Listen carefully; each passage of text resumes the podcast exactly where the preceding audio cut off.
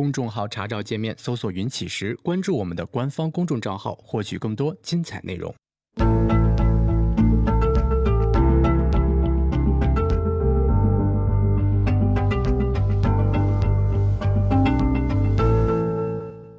行到水穷处，坐看云起时。欢迎大家来到静言股市。呃，我们今天啊，继续跟大家聊复盘。嗯，之前啊，在我们没有跟大家聊复盘的时候呢，这个呃，很多人会问啊，就说，呃，复盘它有没有什么诀窍啊？啊，但其实呢，没有什么诀窍可言啊，就是一点一点去看啊，然后呢，呃，是来实现我们这个昨天所说的那四个作用啊，就是一点一点看。那我们今天呢，这个就跟大家一点一点的看啊，然后呢，一点一点的去做复盘。呃，大家呢在提问的时候呢，就是说说波段划分说的是最多的啊，所以呢，我们今天跟大家复盘呢，就复一下呃关于波段划分相关的内容啊。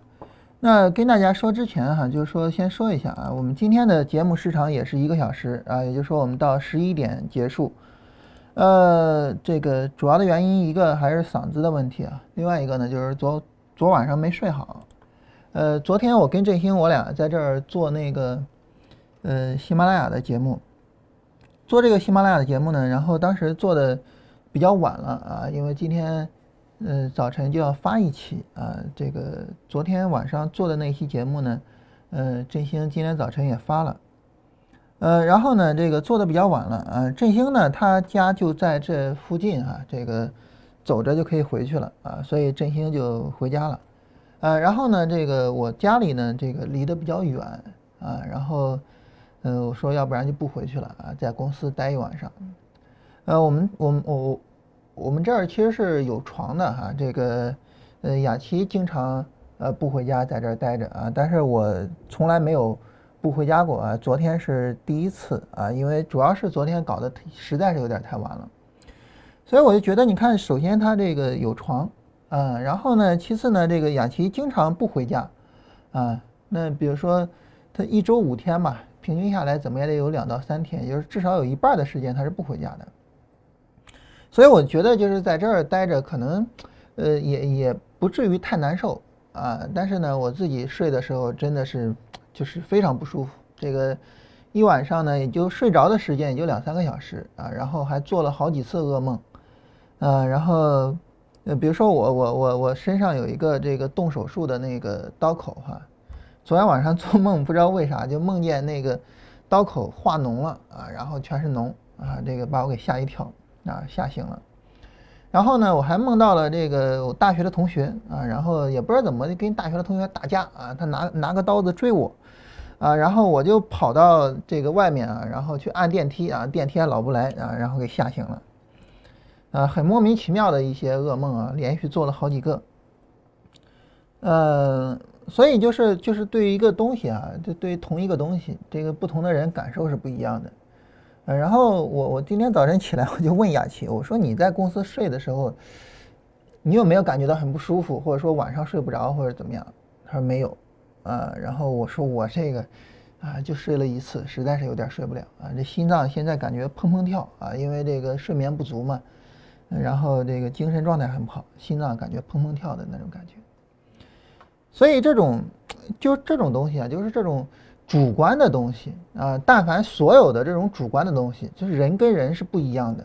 啊。只要是你涉及到任何的主观上的判断，只要你有这个东西，那么人跟人一定是不一样的啊。这个啊毫无疑问啊。你比如说呢，呃，我经常上那论坛哈，这个。他们搞了一个活动，啊，就是投票选这个所有人眼中的最美的那个美女啊，那当然肯定是那些明星啊，就在那些明星里边选，啊，结果呢，呃，就有很多人这个经常这个发帖子问，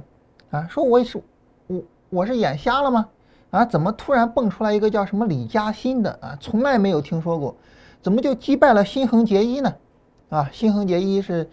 这个现在的小年轻人比较喜欢的一个日本女星哈，这个李嘉欣呢，应该是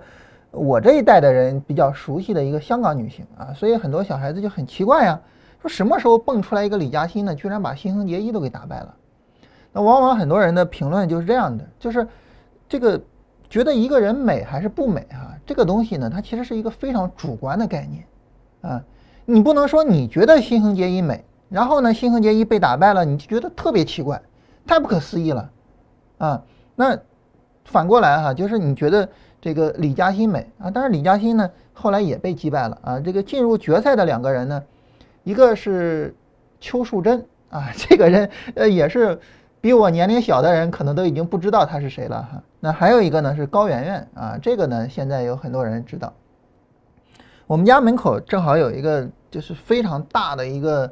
这个这个就是家居市场啊，然后呢高圆圆代言了一个什么家居我忘了哈，反正她代言了一个叫好像就是我乐家居吧，还是叫什么？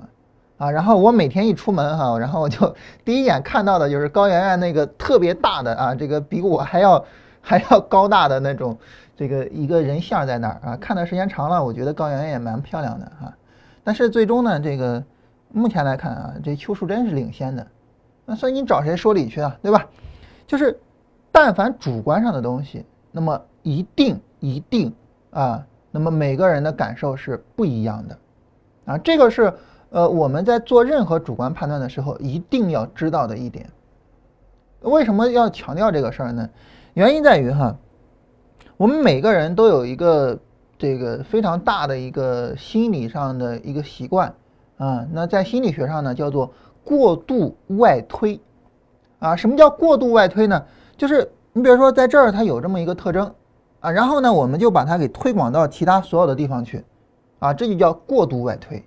啊，尤其是我们这个传统文化哈，我们传统文化呢本来就比较强调推己及人啊，对吧？这个己所不欲，勿施于人嘛，啊，然后老吾老以及人之老，幼吾幼以及人之幼嘛，那这其实都是推己及人的这样的一种态度，就是我站在别人的立场想，但是你想，你所谓的你站到别人的立场想，还是以你的思维方式站到别人的立场想啊？但是呢？别人他首先立场跟你不一样，其次呢思维方式可能跟你不一样，所以哪怕你真的站到了别人的立场上，你也未必跟他想的是一样的，啊，所以呢，因为我们的传统文化是这种，就是比较喜欢推己及人的一种情况，所以我们更喜欢过度外推。过度外推呢有两种比较常见的这种形态，啊，第一种比较常见的过度外推的形态呢，就是由己及人。就我是这样的，你应该也是这样的吧？啊，那这是一种过度外推的非常常见的一种形式。你比如说，我当时上大学的时候，哈，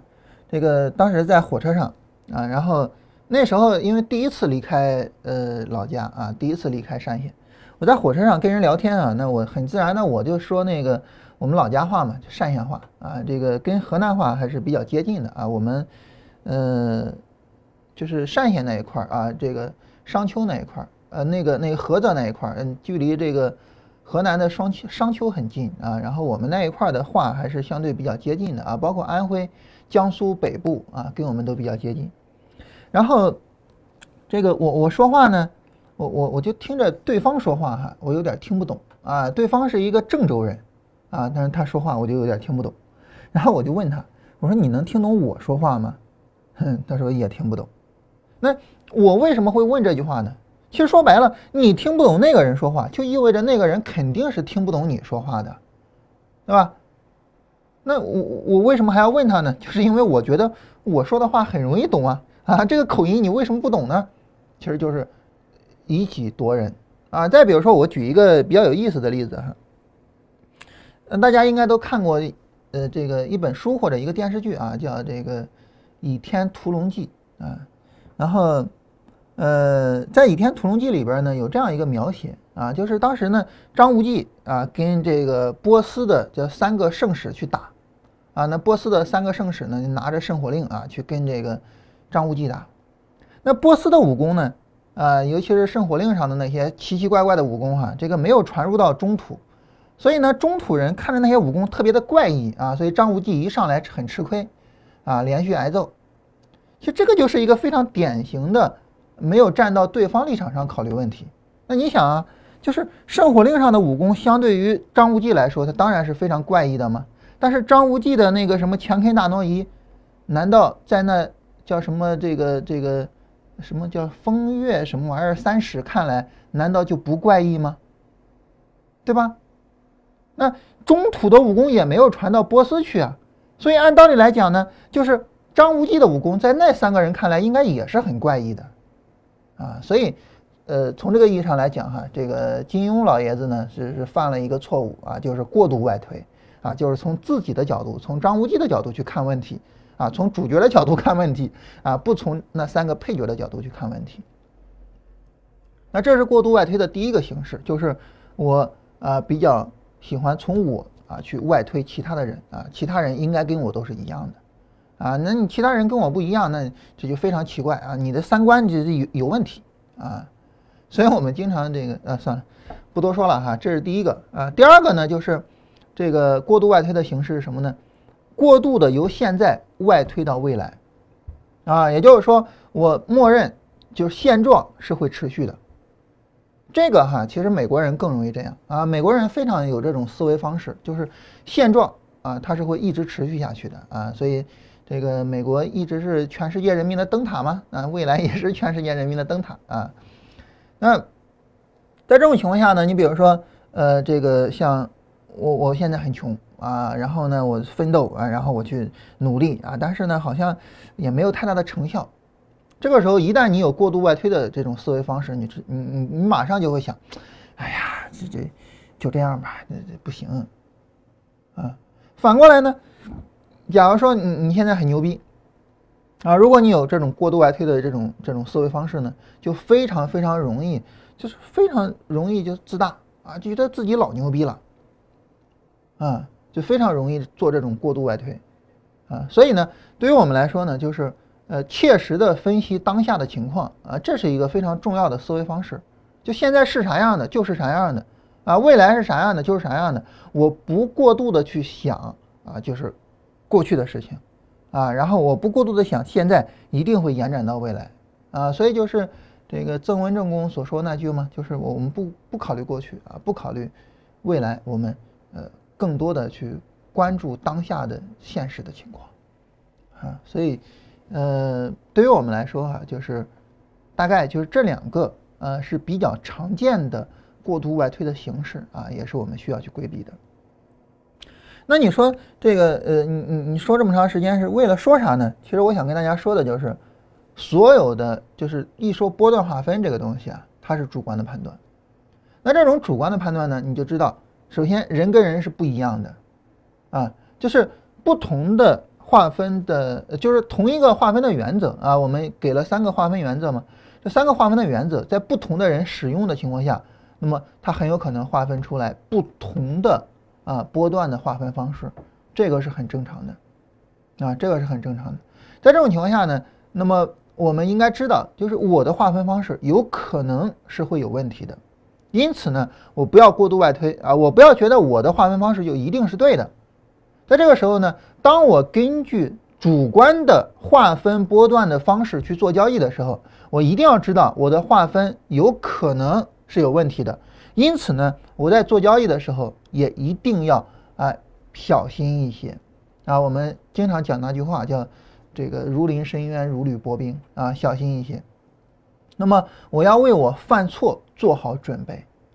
那关于这个呢，就是所有的自主交易啊，所有的自主交易，我们都应该有这种意识，就是我做的未必是对的啊，因此呢，我要小心的一些。那所有的交易啊，乃至于我们生活中所有的事情，我们都应该注意，不要过度外推，啊，不要盲目的悲观啊，盲目的认为现在的不幸会延展到未来，也不要盲目的乐观啊，不要盲目的认为，呃，现在我能盈利，以后我肯定挣大钱。啊，不要盲目的这么去想，啊，这是，呃，总体上来讲哈，这个，呃，首先跟大家聊的这个关于。啊，波段划分的一个非常重要的这个理念上的东西啊，就是说我们要知道这种主观判断的东西啊，它一定会有这样的一些问题啊，然后呢，我们要最为这些问题做好准备。那你说，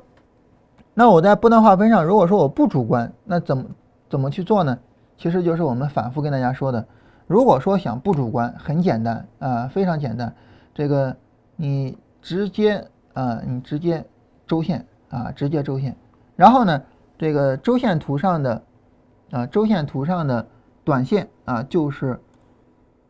就是日线上的波段啊，这个就不主观，这个没有任何主观啊，完全的，你看上下上啊，鼠标有点问题啊。上下啊上下啊，然后这儿就直接上了啊，然后下上下上下上啊，然后下上下，这是周线图上的短线，你到日线上就直接它就是波段，啊，也就是说日线上的波段应该是这样的，上啊下。上下，呃，一个长时间的上啊，然后下上下上下上下上下啊，那这就是日线上的波段。那因为这个波段划分呢，那么我们很自然而然的能够找到这个一些明显的买点啊。你比如说这个，首先这个上下啊，这是以横盘的形式有了一个下啊，因此呢。这个绿柱小绿柱不是很明显啊，是一个横盘的形式啊，横盘的方式。那么后面这个呢，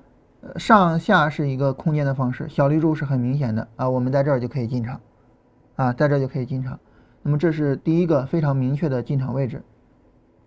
第二个呢，就市场上下啊，这也是股灾的时候，那你知道这个呃，肯定是你你你不会去做的嘛。那么后面上下啊，这个下跌的趋势力度过强了。这个上下这儿很明显是一个买点啊，这儿很明显是一个买点，对吧？小绿柱啊，所以呢，这个比较重要的这样两个买点啊，这个买点和这个买点，我我们就能通过高低级别的搭配，很容易把握到，很容易把握到啊，所以这是完全客观的啊，这个不同的人做出来的结论会是完全一样的，不会有任何的区别。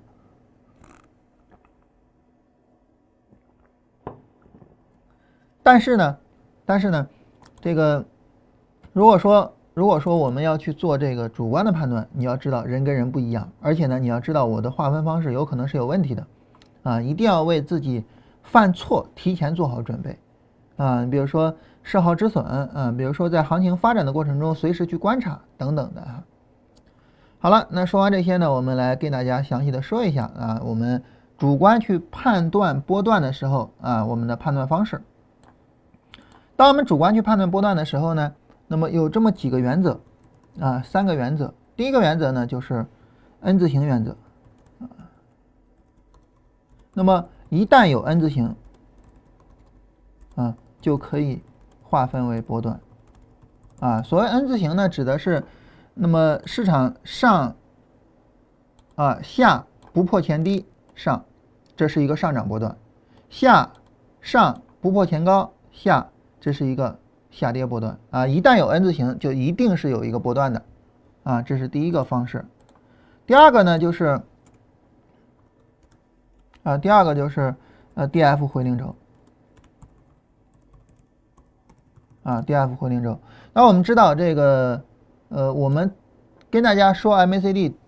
最早最早跟大家说 MACD 的一个独特的东西就是 DF 回零轴，就比如说背离，市场有背离了。啊，有背离了必然会反转吗？不是啊，我们的观点是有背离不未必会反转，它可能只是带来一个 D F 回零轴的情况。啊，所以 D F 回零轴，这是我们说关于波段的判断。啊，那第三个呢，就是小红柱、小绿柱。啊，这个时候呢，往往是呃这个呃看看行情幅度或 D F 幅度。啊。然后呢，有可能是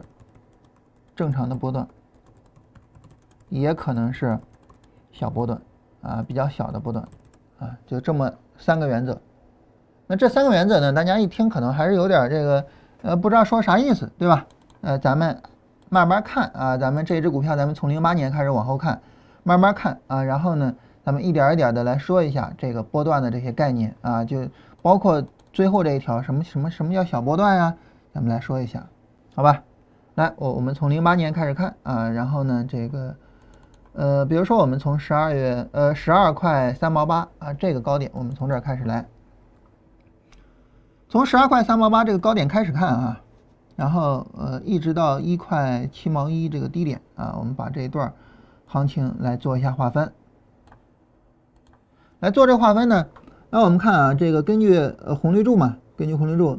呃，基本上行情是这样的，所以不用想了，这一定是一个下跌波段啊，毫无疑问，这一定是一个下跌波段，对吧？因为它有 N 字形嘛，啊，所以一定是一个下跌波段，啊，那么反过来呢，呃，这儿上下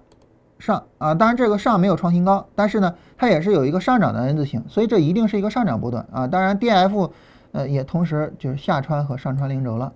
啊，所以这种情况下呢，那么我们一上来，首先画出来两个波段啊，一个下跌波段，一个上涨波段，这两个波段非常简单啊，几乎没有什么可讨论的啊，这个我们就不多说了。我们从这个上涨波段继续往后看，往后看哈，马上就来不简单的了，马上就来不简单的了啊，怎么来不简单的呢？你看，我们从十二块七往后看。这个向上没有创新高，市场又往下走，这已经是一个下跌 N 字形了。当然它没有创新低啊，但它已经是一个下跌 N 字形了。好，这是一个下跌波段。好，我们换个颜色哈，市场上下上，好了，这又是一个上涨波段，没问题吧？这是一个完整的上涨波段啊，这个没有创新低，而且呢这儿创了新高，对吧？向上突破前高了吗？所以这肯定是一个上涨波段。那好。那这个地方究竟是不是一个正常的波段呢？哎，这就是我们所说的就所谓的小波段，所谓的小波段。当然呢，你说这个以前小波段这个词儿我们都没提过，对吧？这个呃不是没提过哈，这个跟大家提到过，呃，这个叫该涨不涨的走势啊，这个这这小波段就是所谓的该涨不涨的走势，跟大家提到过，但是没有太多的去去辨析过啊，没有太多的辨析过。这个大家呢可能也会觉得有点。呃，这个概念，你看本身波段划分我就还没整清楚呢，你又给我整这么一个东西，啊，然后这个东西啊要划分清楚波段，这个东西是一定要整出来的，一定要搞清楚的，啊，我们跟大家说一下啊，为什么这个只能算是一个小波段？你看哈，其实就是时间，呃，其实波段啊这个东西，它是一个什么？它是一个衡量。行情的级别的概念，对吧？它是一个衡衡量行情的级别的概念。那级别是什么呢？级别指的是时间和空间啊，级别指的是时间和空间。那波段呢是衡量行情级别的概念啊，级别呢指的是行情，指的是时间和空间啊。因此啊，就是这个行情它究竟是不是波段，我们重点要看的是什么呢？我们重点要看的就是它的时间和空间是否到位。刚才那三个原则其实都是为了判断时间和空间的。那好，你觉得这个行情跟这个这样的行情它是同级别的吗？你是不是明显感觉它不是同级别的？啊，是不是明显的能够判断到它根本就不是同级别的，对吧？根本就不是同级别的。当然你这个不是同级别的，你怎么判断呢？怎么判断呢？这样啊，这样判断。我们现在的。一个重要的一个任务就是说，我去判断这个总体上这是不是一个波段上涨，或者说不是一个呃这个正儿八经的波段上涨啊，算是一个比较小的波段啊，因为你从严格定义上它就是个波段嘛，它只是一个比较小的波段。那怎么样去去定义这个东西呢？注意啊，这是这是一个非常重要的概念啊，它是呃一个很重要的帮助我们去判断背离有效还是无效的一个重要的概念。就你看这个东西。重点看第一波上涨，啊，重点看第一波反抽，啊，时间、空间、速度是否到位。那么，如果时间短，啊，空间小，速度慢，很可能。是小波段，注意啊，很可能是小波段啊，这就是主观判断，这就是主观判断，人为的哈，人为的主观判断啊，这就是小波段。当然你说这个时间短、空间小、速度慢，这些概念啊都是相对的，那我跟谁比呢？跟谁比呢？主要跟两个比，第一，前面这一波行情；第二，这一波行情，主要跟他俩比啊，主要跟他俩比。那么，跟前面这个行情重点的比时间和空间，跟它重点的比速度啊，跟它重点的比速度。而我们这个时间和空间毫无疑问了哈，你跟前面就不是一个级别的嘛，你你你一看就差距太远了。我我们重点说一下速度的事情。速度的事情呢，你看哈，你看这儿，第一波行情最高拉到了什么程度呢？拉到了这儿。拉到这儿，也就拉了几根 K 线下跌的空间呢？这个一根、两根、三根、四根，但是你上涨了几根，你才拉了这个四根 K 线上涨的幅度呢？一、二、三、四、五、六、七，也就是说你的速度基本上是下跌的一半左右。你很明显速度慢吗？很明显速度慢吗？对吧？时间短，幅度小，速度慢，很可能是小波段啊。也就是说。当行情走到这儿的时候，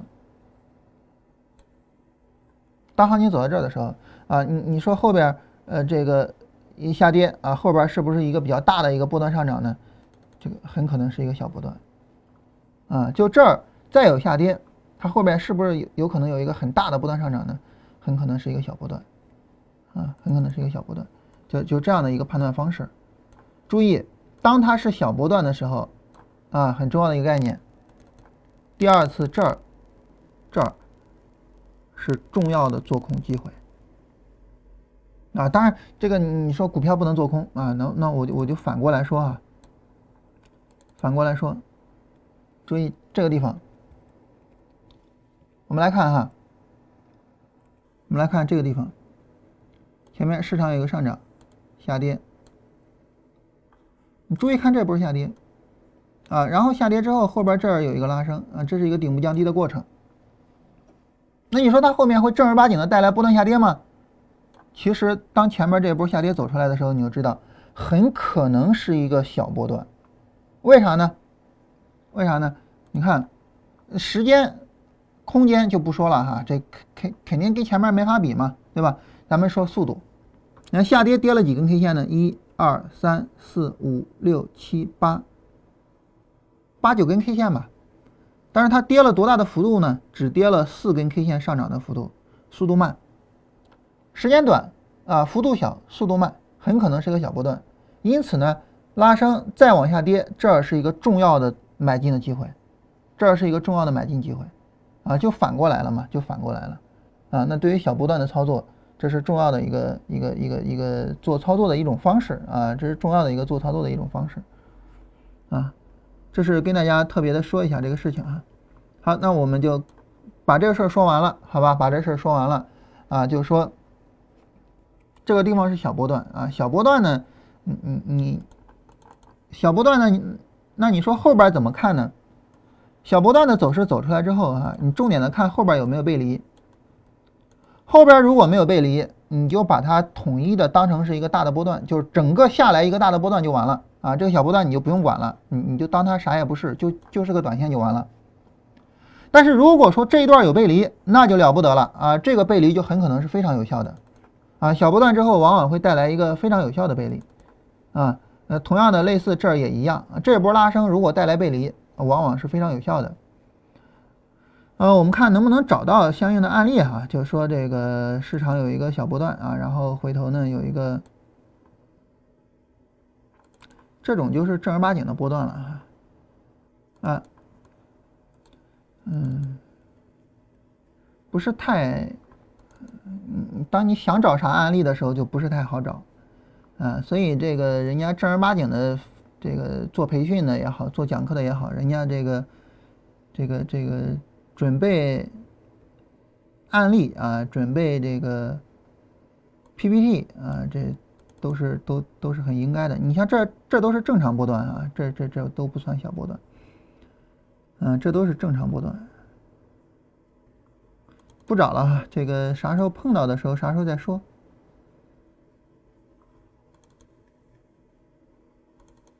好吧，咱们啥时候碰到啥时候再说吧。咱继续往后看，好吧？啊，继续往后看。然后呢，这个从这个小波段之后呢，你很明显你看到这个没有背离啊，所以你整个你就认为这是个波段下跌就完了啊，这个小波段你就不用再管它了。当然你在这儿做了个空啊，当然股票不能做空这事儿咱咱们就不纠结了哈。好了，这个时候注意啊，注意，这儿有了一个小绿柱，这有了小绿柱。那当这个地方有了一个小绿柱的时候啊，那我就需要做一个事情，你看啊。跟前面是一样的，那前面这儿是不是也是有了一个小绿柱啊？那我是不是应该去判断它是不是小波段？然后我根据这波行情判断。同样的，这儿有一个小绿柱，我也是根据这波行情判断。那它是不是一个很有可能是个小波段呢？其实很明显，答案很明显，对吧？很可能是一个小波段，很可能是个小波段，对吧？答案很明显，因为这个时间短，幅度小啊，速度慢，很明显是一个，就是很可能是一个小波段。当它很可能是一个小波段的时候呢，就注意看，啊，就是如果说这一波行情拉升啊，没有一个很明显的力度啊，那这个时候你就把它视为总体上是一个小波段就完了。但这波拉升啊，尽管说没有力度，就事实上的情况，尽管它没有这个空间上的力度，但是呢，时间的延续性还是比较强的。整个反弹什么时候才确认结束呢？到这个地方给了一个做空的机会，才确认整个反弹结束。所以时间的延伸是比较长的。随着时间的延伸，你就不能把它视为小波段了。嗯，就这这就是正儿八经的波段了，啊，这就是正儿八经的波段。怎么这么说呢？你看，你看这个走势，这个走势跟前面这个走势去对比，啊，不不不。后边这个画错了哈，这个走势你跟前面这走势去对比，很明显后边这是一个正儿八经的一个一个一个波段了，对吧？时间持续的非常长了，啊，所以呢，我们画波段，这儿又可以画一个波段了，啊，当然这个波段呢，它是不断的倾斜向下的，比较特殊，啊，也就是说在 D F 上呢，其实，呃，是是是是这么画的，哎，你你看着就非常的规整，对吧？非常的规整，啊，但是呢，这个。下，上，下，上，在价格上来说啊，这一段实际上是一个持续向下的一个这个反弹的波段啊。D F 上很规整，但是价格上呢是一个很奇怪的啊，持续持续向下的走势。好，我们继续往后走啊，继续往后走，然后你发现这儿有一个明显的 D F 回零轴啊，这儿有一个明显的 D F 回零轴。那么一个明显的 D F 回零轴，那这个时候呢，这个呃。很明显，这就是一个波段啊，这就是一个波段。然后市场呢，后边这个又有了一个下跌，又有了一个波段下跌啊。好，这个时候有意思的东西来了，什么有意思的东西来了呢？注意看哈，啊，非常重要的一个东西，什么东西来了呢？就是你看，市场在这个下跌的过程中啊。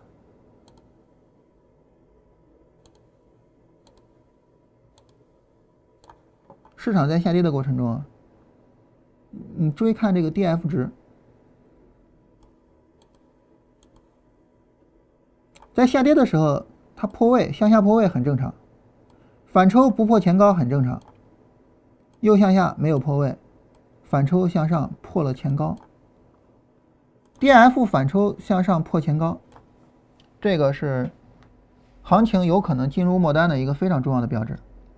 啊，这个事儿我们跟大家说过，对不对？就是如果价格的反弹幅度啊远远的小于 D F 的反弹幅度，就说明行情有可能进入末端。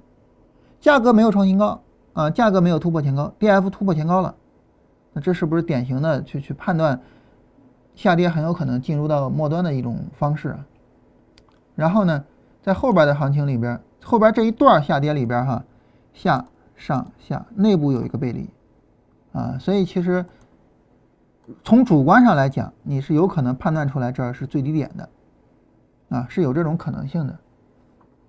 这是整个零八年下跌的情况啊。我们回过头啊，我们来看一下零九年上涨的走势。零九年这个上涨的走势啊，总体上来说呢，这个比较的复杂啊，比较的复杂啊，咱们慢慢去看。首先啊，呃，市场有一个波段上涨，然后有一个很小的回调，啊，很小的这种，嗯，你可以说是这种波段上的回调，小波段。然后呢，市场有一个波段上涨，然后这儿也是一个小波段，啊，怎么讲这儿也是一个小波段呢？你看，D F 是破位了的，价格没有破位，D F 是破位了的，啊，所以这些啊就都是一些小波段的行情，啊，然后呢？市场在这儿有一个上涨，然后有一个几乎跟前面同级别的这种都是小波段的行情，对吧？然后这一波拉升有了背离，带来了最终的高点，就整个这一波行情的最终的高点。这个行情啊，你要说理解应该怎么理解呢？你要说理解就是应该理解哈，这个行情不在日线图上，就这个行情的级别啊，它不在日线图上啊。你把它的级别呢，你往下降一降。所有的这些就都变成了波段，你往上提一提呢，所有的这些就都变成了短线，啊，所以这个行情啊不在日线图上，因此呢你在日线图上看着会比较别扭，啊，就这波行情你在日线图上看着会比较别扭。但是总体上来说呢，就是当你发现了就这几段行情他们是同级别的之后，你就很明显的能够发现，就是这儿。啊，这儿是一个最终的高点。我们来看一下，呃，两日线的情况哈。啊，我们来看一下两日线的情况。那在两日线上呢，这个行情呢，看着就相对来说哈，看着就比较舒服一点了。啊，然后相对来说是比较稳定的一个走势了。你看，就是刚才我们画的，对吧？啊，看着就非常舒服了。啊，然后这个背离带来了最终的高点，对吧？很舒服，很舒服。所以行情没在日线图上，啊，当然你说这个行情究竟在什么图上？这个东西我咋去看呢？这事儿咱们以后再跟大家复盘的时候详细聊，好吧？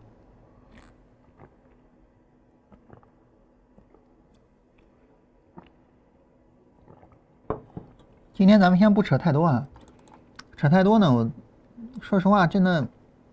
很担心大家。呃，理解上有问题，啊，因为今天我感觉说这个小波段，说这些东西啊，已已经算是东西很多了。其实你一复盘，你会发现这市场中走势真的偶然性太多啊，太乱。好吧，呃，别管怎么样啊，就这一波行情在这儿结束啊，这一波行情在这儿结束，结束之后呢，市场进入到了波段的回调。但是因为这一波行情的级别本身就比日线级别要高，所以整个的波段回调的级别就是非常的高啊，这个也很正常，对吧？一个非常长时间的横盘，在这个里面呢，如果说我们非要用日线图去做操作，你会发现呢，在日线图上，啊，我们来看啊，这个地方是一个买点，日线图上这个地方是一个买点啊。如果说我们用日线图进行操作，然后呢，这个地方是一个买点，啊，然后后边这儿是有买点。啊，趋势延续的买点。好，这个时候我们首先慢慢来看哈，大家别着急啊，我们慢慢来看。首先呢，我们知道就是前面一个非常高级别的行情结束，很可能市场会走的比较乱啊。其次呢，就是当我们去看的时候，你会发现，比如说像这样的买点买进去之后，这行情展开是展开了，但是很明显这个 D F 拉不过去，有背离啊啊。那在这个地方呢，这个买进。啊，行情展开是展开了，呃，很明显，这个拉升的力度啊，就是很难有很难有保障，啊，所以这个时候其实，呃，整体上啊，就这种行情的持续性相对来说，你能够比较明显的看出来比较差，啊，那你说什么样的行情的持续性是最好的呢？就是首先 D F 往上创新高，其次呢 M A C D 的红柱往上创新高，这样的行情是最好的，啊，这样的行情呢，就说明市场首先它回调到位。回调比较充分，回调到位。其次呢，就是行情的拉升力度比较强，啊，所以就是说这个关于背离，你你说什么情况下有背离，什么情况下不背离啊？最好的行情就是这种，就是红柱往上啊，然后呢，D F 也往上，最好的行情就这样的啊。在这种情况下呢，行情走势不是很理想的情况呢，呃，一方面呢，就是说你你如果说我我简化操作啊，操作我不那么简单，呃，不那么复杂，你就直接高位上该出就出了。如果说你操作稍微复杂一些哈，就可以做一些高抛低吸，就是你发现行情比较弱，就是应该在高位上做一些高抛，啊，不应该盲目的去持单，更不应该的就是盲目的认为行情会大涨啊。当然你说后边涨起来了，这个这这这就就啊，咱们就不多说了，好吧？然后注意在这儿。我不说话，你也知道这儿走出来个啥走势，对吧？即便是我不说啊，你也知道这个地方走出来了一个什么样的走势，这叫小波段，小波段啊。市场在这个走势走出来一个小绿柱，在这儿走一个小红柱，你就知道哈，这个市场小红柱带来 N 字形嘛，对吧？市场要有一个 N 字形，然后在这个时候你一定要去判断啊，一定要去判断有没有可能是小波段。如果是小波段，你要注意买进，啊，因为你要知道，就小波段的买进价值是非常高的，就该跌不跌这种走势，买进价值是非常高的。这个时候一定要注意去判断，怎么判断呢？我们已经教了方法了，对不对？这个小红柱前面有一波下跌，这个下跌跟前面去比，时间、空间、速度，很明显这个没行情嘛，对吧？很明显啊，时间短，幅度小，速度慢，所以这儿就是小波段，所以这个地方是一个重要的买进机会。其实，其实我我说实话，我们经常讲做特定行情，就这一个特定行情绝对够你吃的了。就这一个特定行情，你把这种特定行情你量化出来，你搞个交易系统，你去做股票赚钱太容易了。而且这种东西，说实话，这种东西都是都是短线。什么叫都是短线呢？就是你资金利用效率非常高，你买进去之后马上就挣钱啊。咱们看一看咱们说到现在的咱们经历过的小波段啊，比如说在这儿做个空单。进去之后就挣钱，啊，然后呢，这儿，你你你你，也就是空单做不了，你要能做空，你肯定是挣钱的，对吧？嗯，然后这个地方是比较典型的一个小波段，啊，然后这个地方你看，你买进，从你买进开始，你就一直在挣钱，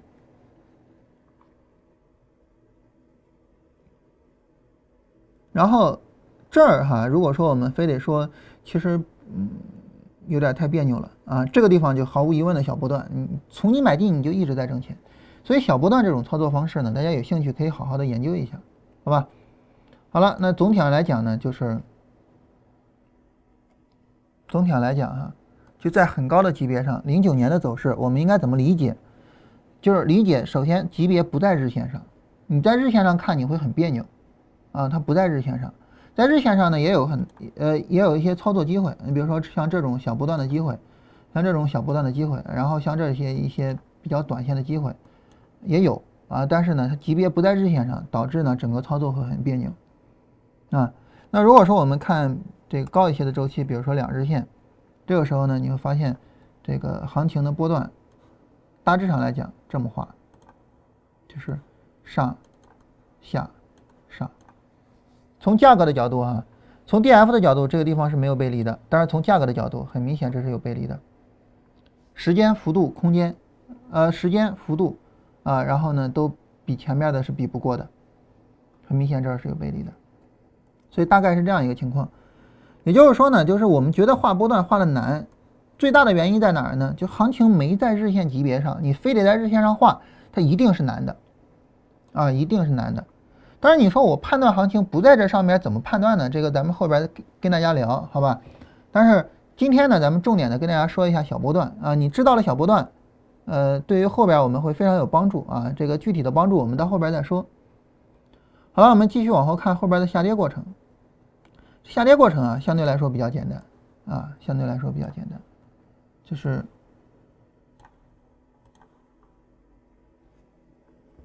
这儿下来之后呢。有一个长时间的震荡，啊，有一个长时间的震荡，你可以把这个视为是一个波段，然后下来，反抽，下来，反抽，下来，啊，反抽下来，啊，这个比较简单，呃，总体上这一波下跌呢，相对来说哈还是比较流畅的，啊，相对来说还是比较流畅的。好了，就这个行情，我们再来看小波段，啊，咱们今天重点就聊这个东西哈。就是大家注意看，下来反抽下小绿柱，对不对？小绿柱，好，小立柱这个时候市场将展开一个波段反弹，我要去判断它是不是小波段。怎么判断呢？就是看这一波上涨的情况，这波上涨的幅度啊，持续时间，还有它的速度，判断出来。如果你判断出来这是一个小波段，好，做空，做空，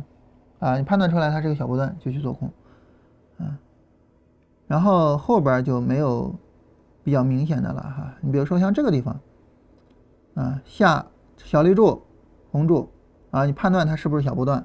啊？是个小波段，做空啊。当然，这个小波段之后呢，有背离，哎哎，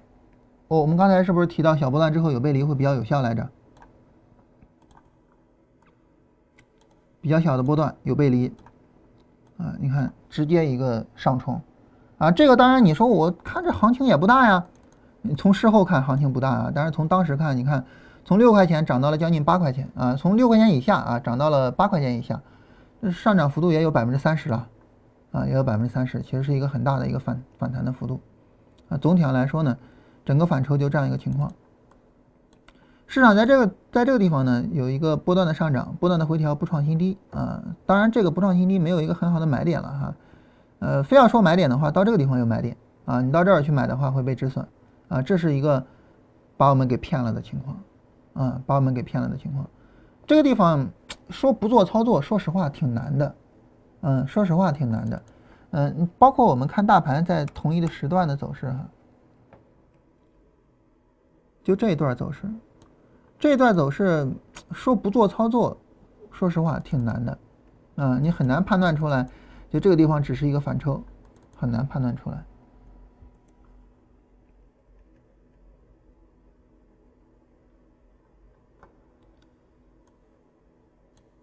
啊，等于这是一个比较高级别的一个一个呃反抽之后呢，市场再度往下跌。当然，这种级别因为特别高，所以很可能会把我们骗一次。呃，然后在这个走势里边哈，市场下跌啊，然后像这种小绿柱啊，你就知道它是个小波段啊，然后下来有背离，然后正儿八经的波段展开啊，正儿八经的波段展开。你像这样的地方都可以去做空。下跌一个波段反弹，市场一个新的下跌。然后一个上涨啊，然后一个回调，这个回调啊，其实你说小波段也说得过去，但是呢，第一波行情你发现它速度其实是有点快的，有没有发现？你看这一波行情，一根、两根、三根、四根、五根 K 线下跌，跌破了一根、两根、三根、四根、五根 K 线的上涨，啊，所以这个行情有点快，操作价值不高，行情太快了，操作价值不高，啊，当然也可以说是小波段。然后这是一个正儿八经的延绵很久的一个波段，没有创新低。这是一个正儿八经的一个波段上涨，然后一个延绵很久的波段下跌，没有创新低，啊，所以这种情况下呢，比如说在这样的地方是很有可能会去做多的，啊，很有可能会去做多。当然趋势力度上并不明显的指示可以做多哈，啊，当然从趋势角度分析是可以做多的。然后市场一个上涨啊，这是一个波段回调，这是一个波段回调。当然这个趋势力度有点太夸张了，对吧？趋势力度有点夸张了。然后一个小波段的行情啊，一个小波段的行情啊，然后这个地方其实是可以买的。然后小波段之间呢，这个是有一个比较小的背离。这是一个正儿八经的波段回调啊，这是一个正儿八经的波段回调。这个波段回调的操作价值呢还是有的。趋势分析，毫无疑问，这个波段回调没有破前面的波段低点，对吧？你说这行情是波段，这就毫无疑问了啊，几乎不用讨论啊，上涨回撤，上涨回撤，上涨，啊，然后下跌反抽下跌啊，所以这是正儿八经的波段跟波段之间的对比。那么这种正儿八经的波段跟波段之间的对比呢，很自然而然的就是这个地方是一个买点，这是毫无疑问的哈，就是从趋势的角度来讲呢。趋势没有任何问题，从趋势力度的角度来讲呢，趋势力度也是比较好的，这是一个非常好的买点啊，一个毫无疑问的买点，就是我我们复盘就是看过去走势，看到现在哈，这是一个最毫无疑问的买点。呃，发生在这个地方是吗？嗯，发生在这个地方，这是一个最毫无疑问的买点。好，一个新的波段上涨啊，然后波段下跌。这个波段下跌呢，在这儿其实是有一个买点，但是它破了前低了啊，所以这个从趋势力呃从趋势角度分析啊，不是很理想啊，不是很理想。然后继续往后看，很自然而然的哈，我们能够知道，像这样的行情就是小波段，啊，很自然而然的我们能知道，这样的行情就是小波段，嗯，然后正儿八经的，就是呃说有波段。嗯，比如说像这个，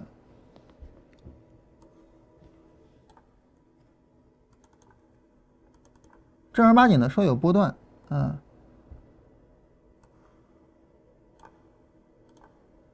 我们说这个回撤，这算正儿八经的有波段；这个回撤，这算正儿八经的有波段，啊，中间呢，这算是小比较小的这种波段，啊，然后像这种是比较小的这种情况，然后这个地方非常小的波段。然后我们挨个来看一下，挨个来看一下。刚才这个小波段我们已经看过了哈，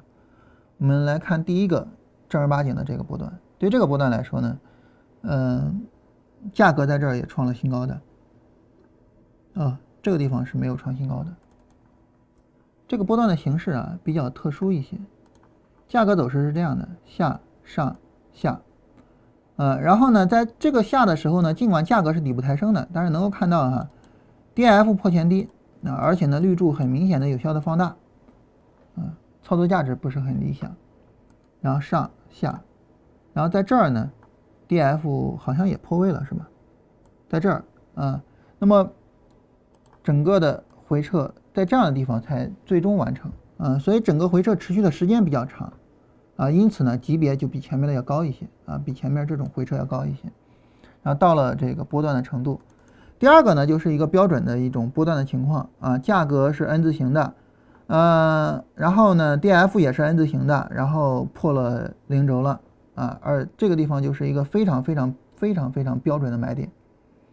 也就是说，我们看到目前为止啊，非常标准的买点啊，两个，这两个非常标准的买点，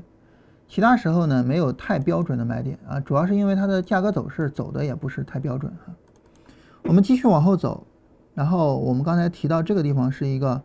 小波段的买点，为什么这个地方是一个小波段呢？你看这儿是小红柱，当这儿是小红柱的时候，你知道要走波段回调，然后你就需要去判断它有没有可能是一个小波段，然后就看前面这一波下跌，这一波下跌很明显横盘的走势，所以很可能是小波段啊，因此呢，从小波段的角度，这儿是一个买进的一个情况，啊啊，后边的走势呢，大家应该跟着节目都经历过哈。这个我们就不多说了。前面呢是我们之前没有聊过的，后边走势之前节目中我们曾经复过盘哈，我们就不多说了。前面走势，这个走势呢，总体上来讲哈，因为它的行情级别并不是很呃，并没有太多的时候体现到日线图上，因此呢，在日线呃在日线图上有呃结构完整的非常好的买点并不多啊，并不多，非常完整的买点。就在日线图上，我毋庸置疑的啊，非常完整的买点就这两个，一个呃一三年年末，还有一个是一五年年初啊，这两个是非常完整的。那么因为呢，它的行情级别经常的不落在日线图上，因此呢，导致它有很多小波段的买点啊啊，这是它做空呃这个做短线价值比较高的地方啊。你像这个小波段的买点啊，然后呢这儿的小波段的买点。嗯，然后啊，这儿小波段啊，这儿这儿不是一个很好的小波段买点啊，这儿小波段的买点，嗯，然后这个地方的买点，嗯，这个地方的买点，然后这个地方的买点，就是它的小波段的买点比较多啊，因为它的行情呢，并没有很好的落到日线图上。啊，好了，那大家大家可能会问啊，就是说呢，我怎么去判断行情落到哪个周期图表上？这个事儿我们明天跟大家说一下吧。大家今天呢，重点的理解一下小波段的概念啊，以及呢，呃，看一下就是从主观上去判断波段的时候啊，这些原则和方法的灵活运用。呃，另外一个呢，就是从趋势角度和趋势力度角度去判断标准的呃严整的一个波段买点应该是什么样的。一个标准的严整的波段买点哈，它应该是，呃，前面最好是一个完整的 N 字形，也就是说，呃，价格呢是不单单有回撤不破前低，而且呢有向上创新高，然后呢回撤的时候呢最好也是完整的 N 字形，啊，最好也能有完整的 N 字形，啊，这是一个，就是结构完整。第二个呢就是趋势分析上来讲呢，价格不破前低。第三个是趋势力度分析上来讲呢，呃，整个的回撤的趋势力度比较小啊，最后呢有一个比较完整的小绿柱的进场，这样呢就是一个非常标准的进场位，啊，非常标准的进场位，这样的进场位的要求对行情的要求比较高啊，所以也不是所有的行情都能走出来，呃，然后大家有什么问题可以发一下了哈，我们今天基本上，呃，基本上呢这个。啊，这位朋友说这个付一下出场啊，然后，呃，等回头我们到后面跟大家聊一下，零零二四零八长时间小波段，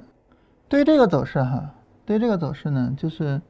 呃，你如果说非得说这个，它这儿是一个波段上涨啊，然后波段回撤不破前低也说得过去，也说得过去，但是呢，你跟这个下跌相比，很明显这个上涨这个力度太小了，力度太小了。啊，所以这样的股票呢，其实很难做，很难做，啊，行情很难展开。啊，这儿这位朋友说的哈，我觉得这个非常的有深度啊。他说这个讲的涨跌轮换啊，基本能看懂啊，波段也会画，但是呢，今天这个说到各种小波段模棱两可，不能量化啊，怎么办？这个事儿啊，所以我一上来就跟大家说嘛，就是首先就是只要是主观的东西。首先，只要是主观的东西，一定，啊，不同的人看法不一样。这一一上来我们就说这个事儿了嘛，对吧？这是第一点啊。首先是这样的，其次呢，你如果说那我就量化啊，不量化我就没法玩。高低周期，高低周期，啊，你要觉得说不量化我就没法玩高低周期，完了就这些，啊，或者是呢，就是你你觉得呢，就是对于我们来讲呢。嗯，今天讲的小波段这些东西啊，你让你更乱了。好，忘掉它，啊，忘掉它。为什么理论它越搞会越复杂呢？因为市场是复杂的，啊，市场是偶然性跟随机性非常多的，包括行情不在这个级别上，你怎么办呢？啊，你比如说像这个行情，这个行情你让我一看，就比如说这个上涨啊，从三点九六涨到幺幺点五七这个行情，你要让我一看这个行情啊，就不在日线上啊，直接一看就知道就不在日线上。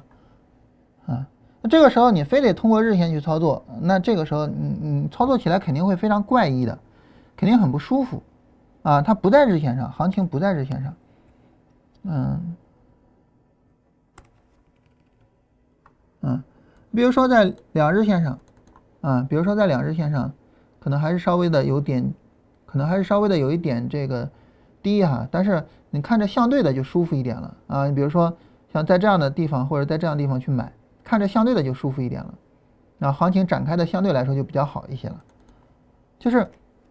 行情它不在不在这个级别上，它就是不在这儿，那你怎么办呢？啊，只能是这个这个呃去做调整啊，包括理论上的调整和实际操作上的调整，这个自然而然啊就会导致理论比较复杂啊，这个是没有办法的事情啊。所以呢，我就我我的观点一直是这样，就是说，如果你觉得这个理论太复杂，很简单。首先从心态上，我不要求抓住所有的行情，我也不要求我理解所有的行情。其次呢，从方法上，简单的量化的方法，你周线对日线其实可以把握大部分的行情，没必要整那么复杂啊。那为什么要整那么复杂呢？就是因为那我想把握更多怎么办呢？对吧？那那那没办法，那只好把它整复杂，就这样子。你说缠论为什么那么复杂呢？就是因为要把握住所有的行情啊，要把握住所有的行情。那你说要彻底量化，应该往哪个方面思考？刚才我跟大家聊小波段的时候，哈，我其实首先我们说这些条件呢不是量化的，其次呢，我们也尽可能啊，尽可能给原则啊，尽可能给原则。怎么叫尽可能给原则呢？因为本身，呃，你对于我来讲，量化就是生命。啊，量化就是一个深入骨髓的，就自觉不自觉的东西，所以我知道这个东西不是量化的，我也一上来就说这个东西不是量化的了，包括小波段啊，它不是量化的，我一上来就说了。但是呢，我也尽可能的去给原则。为什么呢？为什么呢？其实很简单啊，其实很简单，就是说这个呃，对于我们来讲，对于我们来讲呢，就是市场走小波段，它一定是这样的，就前面有一个波段下跌，上涨回撤，小绿柱这儿一定是个小绿柱上涨，小波段一定呈现为这样，这个地方一定是有一个小绿柱的。好，我就看小绿柱之前的这一波上涨啊，那么这一波上涨时间短，幅度小，很可能就是小波段，后边还有下跌。反过来呢，那么如果说一个上涨回撤上涨，这儿是小红柱，小红柱呢就要看它会不会走小波段，看这个回撤，嗯，看这个回撤，通过这个回撤判断。你看，这就是我们尽可能的给的原则啊，尽可能给的原则，你把这些原则量化了就可以啊，把这些原则量化了就可以。那你说，如果说我要建一个小波段的交易系统，怎么建呢？小波段的交易系统怎么建立一个小波段的交易系统呢？就是第一波回撤小啊，第二波回撤，呃，第二波反抽小红柱啊，然后第二波回撤，也就是。这是第一波回撤哈，这是第二波反抽啊，下边是第三波回撤，第三波了哈，不不是第二波，第三波回撤，最好不破位啊，或者什么呢？或者破位马上收回，最好不要破位哈，最好还是不要破位啊，或者破位马上收回，这个时候呢就可以去买啊，这就是一个量化的。小波段的交易系统，你把整个这些条件量化了，什么叫回撤小？什么叫小红柱？什么叫不破位或者破位马上收回？你把它量化了，这就是个交易系统。小波段的交易系统是很值得去做的，很值得做。为什么很值得做呢？原因在于就是我们刚才跟大家说的，这个它是一个做短线的利器，啊，很值得做。节目能不能回看？这每一期直播都能回看。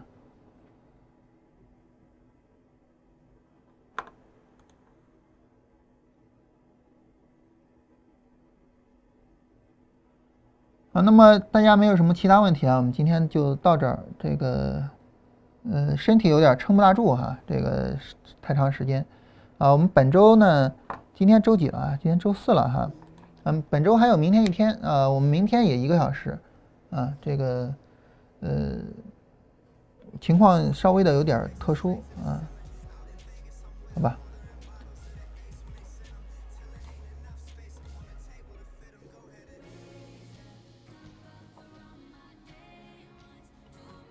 呃，什么原则区分在哪个行情上？明天说啊。这这个事儿明天说啊。